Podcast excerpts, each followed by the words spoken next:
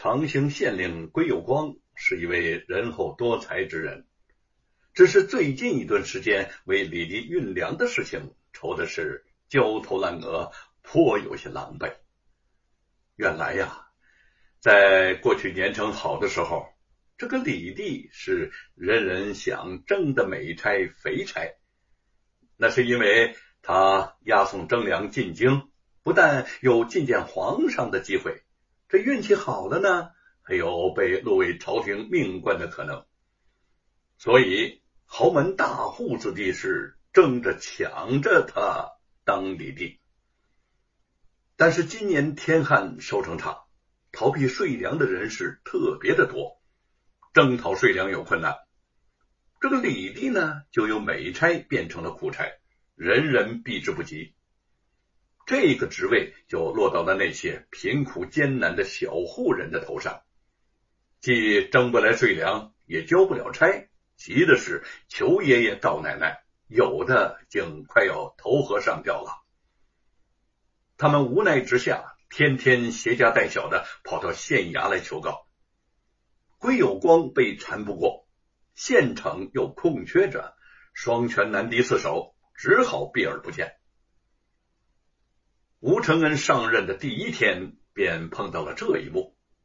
只见一群百姓拥挤在大门前，对着把门的衙役苦苦哀求：“我们想见大老爷，烦劳您再给通禀一声吧。”我已经跟你们说了，县城大人未到，大老爷暂缓办公。再说他老人家也不在衙内呀，你们快快回去。不然就有苦头吃了。想是这些人来的次数多了，这衙役十分的不耐烦，说着话还晃了晃手中的木屑进行示威。吴承恩走过来，对那位衙役问语道：“有理不怕讲，万不可动粗啊！”衙役上下打量了他几眼，觉得他和前段时间人们提起过的吴承恩很像，就恭敬的问道：“呃，小人若是没有看错的话，您就是新来上任的吴县城吧？”“正是。”这些乡邻有什么事情啊？吴承恩不知地理，听那个衙役讲的事情的经过，便向众百姓挥手说。你们都起来说话吧！既然大老爷不在衙内，你们跪着也是无用。我是县城吴承恩，你们可把事情先对我说。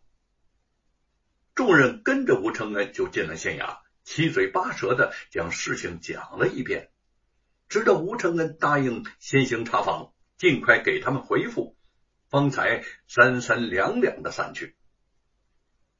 县衙之内。韦有光见到了吴承恩，倒是十分的高兴。他每天被这些人缠的是不胜其烦，终于有个人前来帮手。再加上吴承恩素有才子之名，深交已久，现在来他来了，自然是欢迎之至。归大人，吴承恩个性坦直，开门见山的说：“归大人呐。”我这一路上看到长兴县百姓生活困顿，赋税沉重，百姓呢颇有怨声。我们只有施以仁政，取信于民，让百姓过上安康的日子，才能长治久安呐。程恩兄，你说的是有道理，可事情毕竟不是那么简单的。归有光知道他言下之意，也不隐瞒，将事情的原委一五一十的就讲出来了。吴承恩吃惊不小：“哦，哦，这件事会有这么严重啊？难怪今天好几位李帝是苦苦的跪在衙前呢。他没有想到，这上任伊始就遇到了这种棘手之事，当下也颇犯踌躇。”好在刚才你好言安抚他们，不过他们一定还会再来请求辞职的。哎，归有光瞧了瞧吴承恩的神色，试探着说：“呃，你来之前，我倒是想了一个主意，就是仍然让大户富户人家的子弟出任里地。这大户富户家里头有钱有粮，只要他们带头缴粮，就不愁挣不来税粮了。好，这不失为一个办法。可是那些大户富户子弟竟是些势利小人，让他们做无利可图之事，他们肯定不会顺顺当当的。吴承恩沉吟半晌，神色渐转坚定。嗯，大户富户子弟平时养尊处优，花天酒地，这次百姓有难，让他们出些力。也是情理之中的事。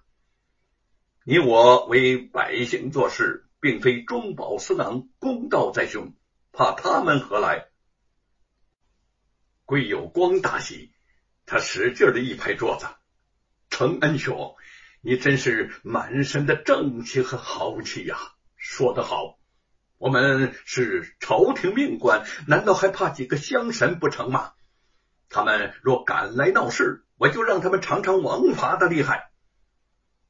既然如此，那我就起草告文，晓谕全城的百姓。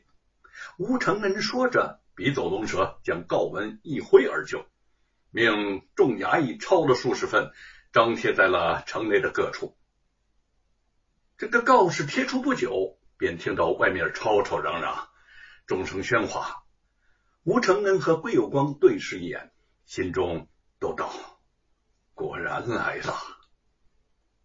不多时，一名衙役有些惊慌的跑进禀告道：“呃，外面许多大户富户都聚集在衙门前呢，呃，高声的喊叫着要见二位老爷理论。”话音未落，另一名衙役也快步跑了进来：“哎，大人，哎，大人，他们吵吵闹闹的，要要冲进来了。”鬼有光没料到这些人如此强硬胆大，气恼的说：“理论呵呵，有什么理可论呐？他们为富不仁，每个人都透露过为数不少的税银税粮，本官不追究也就罢了，他们反倒目无王法，那就会会这些乡绅土豪。”吴承恩说着，站起身就要向外面走去。县衙大门外，一群五六十岁的夫妇正在气势汹汹的往衙门里冲。几个衙役虽竭力的拦挡，却也有些左支右绌。吴承恩快步过来，抱拳施礼道：“各位乡邻，我是本县县城吴承恩。归大人正在衙内办理要事，实在是抽不出身来。”你们有什么事情，请先告知我。我一个满脸横肉的中年胖子蛮横的打断了他的话，说：“凭什么让我们这些大户富户出人里地之职呢？”啊，这个人名叫李炼，不但在这些富户中财力雄厚，而且仗着有亲戚在府衙任职，就一向横行霸道。俨然是这众富户的首领。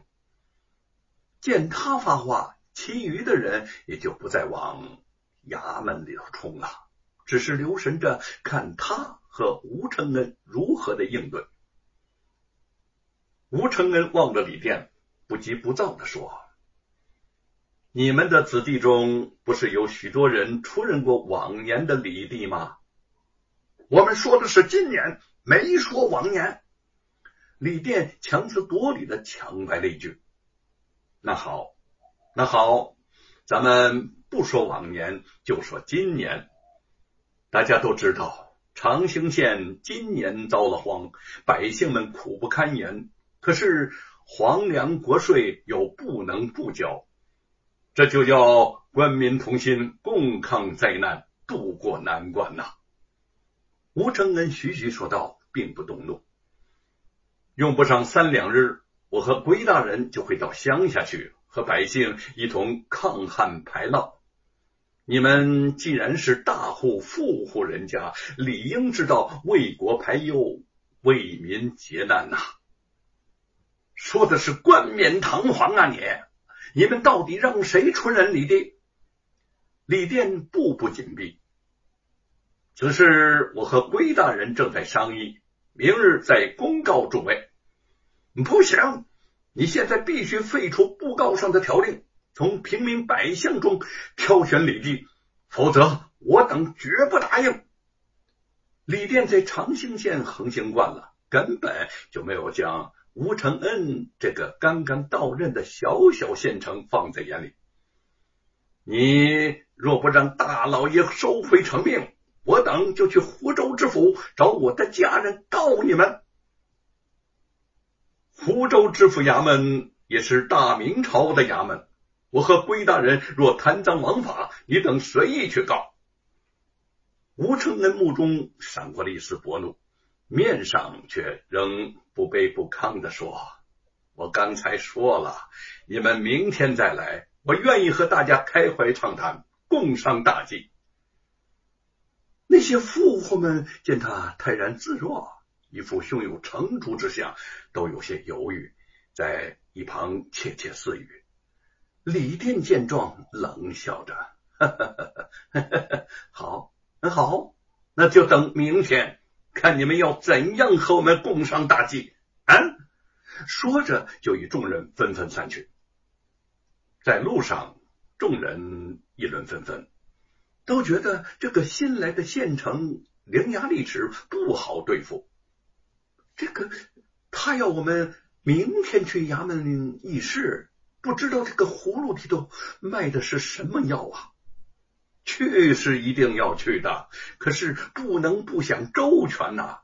如果吴县城逼迫我等救人李地，咱们就要当场给他点厉害瞧瞧。我带着家伙去，话不投机就和他们较量一下。嗯，我带十名家丁下。当下这众夫妇计议妥当，只等着第二天看吴县城如何行事。却不知道这个吴承恩当晚也是彻夜未眠。他托师爷将今年受灾的田地数目计算清楚，灾情严重的情况竟远远的超出他的想象。他思虑甚久，想要寻找一个妥善之策，这心里头却殊无把握呀。